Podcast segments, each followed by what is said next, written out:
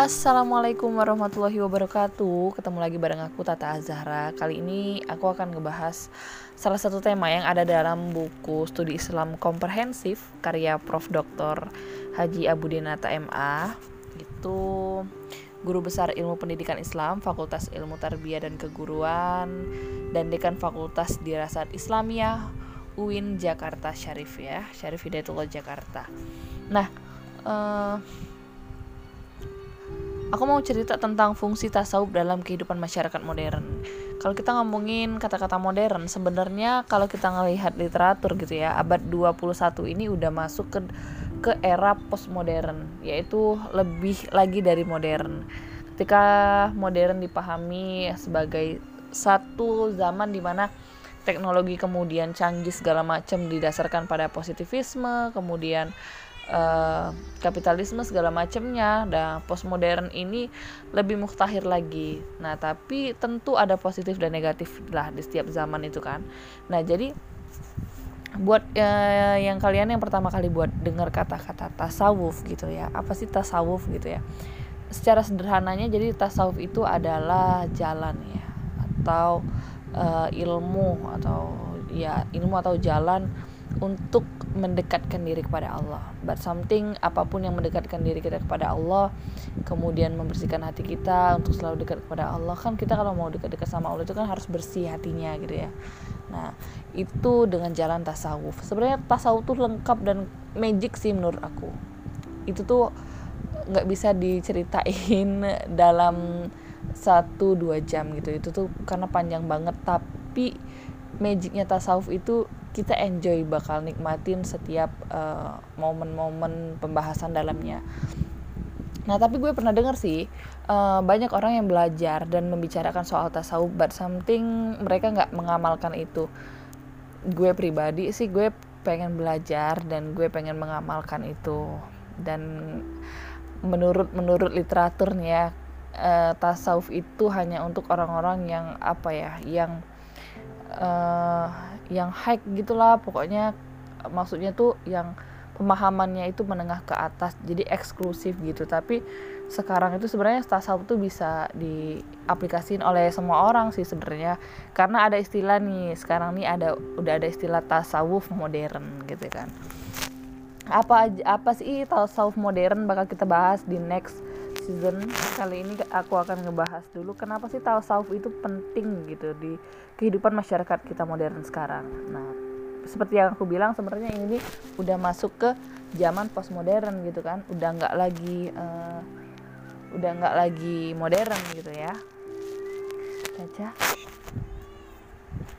Jadi terdapat sejumlah alasan gitu tentang sebab-sebab meningkatnya masyarakat modern terhadap tasawuf gitu uh, abad modern sendiri itu dimulai di abad ke-19 gitu ya. Abad 19 dan ini udah udah 21 ini udah udah pasca modern sebenarnya kita bahas ini.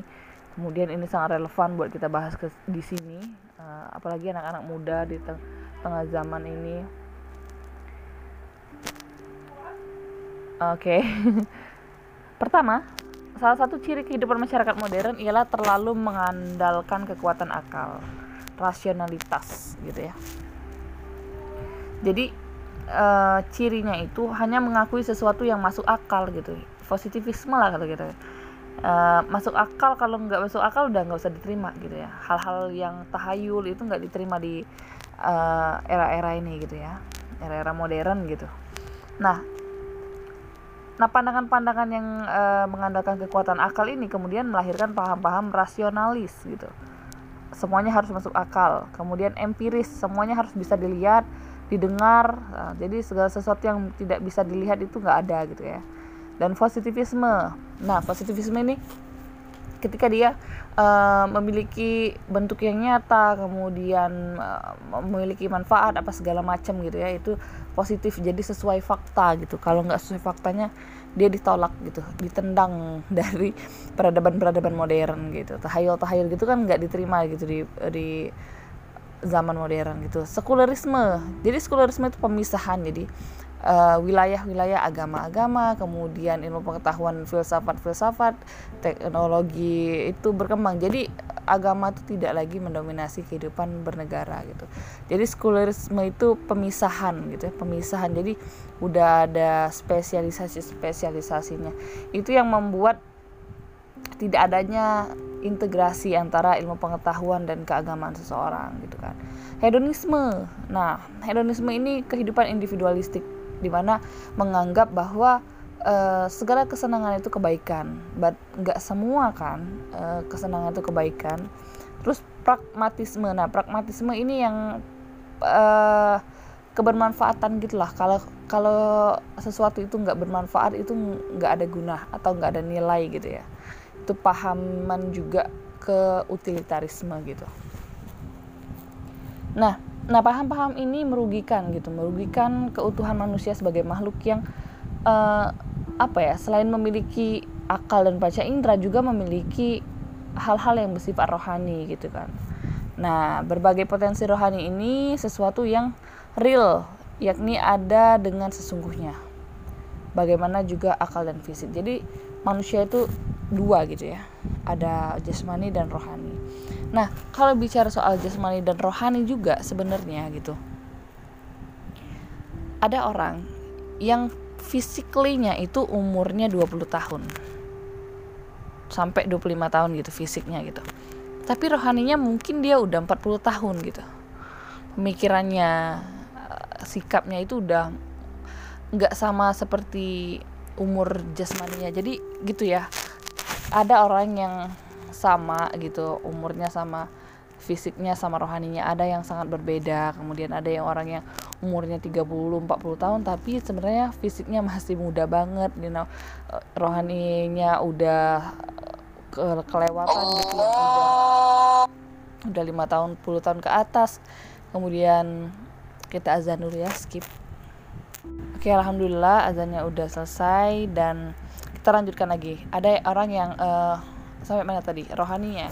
Umur rohaninya udah sampai ke 40 tahun tapi dia masih muda banget gitu masih fresh gitu physically-nya ada sih orang-orang yang seperti itu banyak gitu ya. Nah potensi jasmani dan rohani ini kan beda gitu. Physically yang bisa kita lihat nah zaman modern ini lebih mengedepankan hal-hal fisik hal-hal material materi gitu. Nah jadi kekuatan intuitif kemudian hati kolbu rasa gitu sir. Ruh itu nggak dianggap. Nah jadi manusia di zaman modern ini itu kayak kayak robot gitu kayak mesin.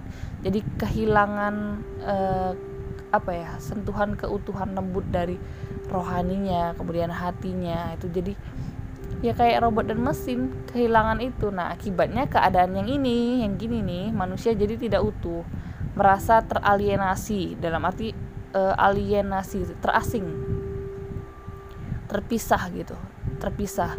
Jadi kalau bahasanya psikologi itu manusia mengalami split personality ya, keterpecahan uh, personal gitu ya. Nah, nah itu kemudian melahirkan melahirkan perasaan terasing kesepian rapuh tidak punya pilihan pegangan dalam hidup lah pokoknya. Nah yakni nilai-nilai spiritual. Nah dalam keadaan yang sedemikian ini gitu. Uh, dalam arti kata manusia uh, tidak hanya sekedar makhluk fisik dan rohani ini kemudian manusia menginginkan gitu ya. Menginginkan sesuatu hal. Sebenarnya prinsip dasar Islam itu adalah tidak bertentangan dengan fitrah. Ya bagaimana fitrah manusia ini sangat menyukai keindahan menyukai uh, kelembutan. Manusia itu senang uh, apa ya senang hal-hal yang sebenarnya sifatnya trandensi ruhani seperti itu. Nah kemudian dihadapkan dengan zaman yang kemudian seperti ini tentu akan membuat dia terasing dia tadi split personality tadi. Nah inilah yang kemudian gitu ada banyak faktor yang menyebabkan itu tadi. Dan kemudian dari kegelisahan ini kekurangan makna hidup dan segala macamnya itu. Ada banyak lagi sebenarnya sebab-sebabnya gitu kan. Lahirlah satu apa ya satu kecenderungan spiritualitas yang baru gitu di abad modern gitu. Jadi ya sebenarnya manusia di abad modern ini ya kecewa gitu ya. Bisa dikatakan disappointed gitu ya. Jadi kecewanya itu karena gagal gitu peradaban modern itu gagal membuat manusia menjadi utuh. Yang ada malah kehidupan yang memuakan. Kehidupan yang membuat kita pengen muntah sebenarnya karena karena semua itu dinilai dari angka. Jadi jumlah manusia apa keahlian manusia itu segala macamnya hanya statistik gitu. Tidak apa ya tidak ada lagi manusia yang seutuhnya gitu kan. Nah jadi kecenderungan pada abad-abad selanjutnya pasca modern ini itu spiritualitas itu makin tinggi. Kebutuhan orang-orang akan uh, transendensi atau kedekatan dengan yang maha kuasa itu kemudian yang menjadi istilah kata itu booming ya untuk sekarang gitu jadi begitu banyak orang yang menginginkan kehidupan spiritualitas uh, yang agung gitu. Salah satunya jalannya yaitu kembali ke agama gitu. Menurut uh, data gitu data dari buku Denny JA ada sekitar sekarang untuk sekarang itu ada sekitar 4.300 agama. 4.300 agama bayangkan. Dan Islam hanya satu di antara 4.300 agama itu. Gitu ya. Kalau kita lihat wow is amazing gitu. 7 miliar manusia dalam muka bumi ini itu ada 4300 agama. Dan ada juga yang nggak beragama alias ateis gitu kan. Ini sebenarnya yang apa data-data riset yang mesti kita upgrade gitu.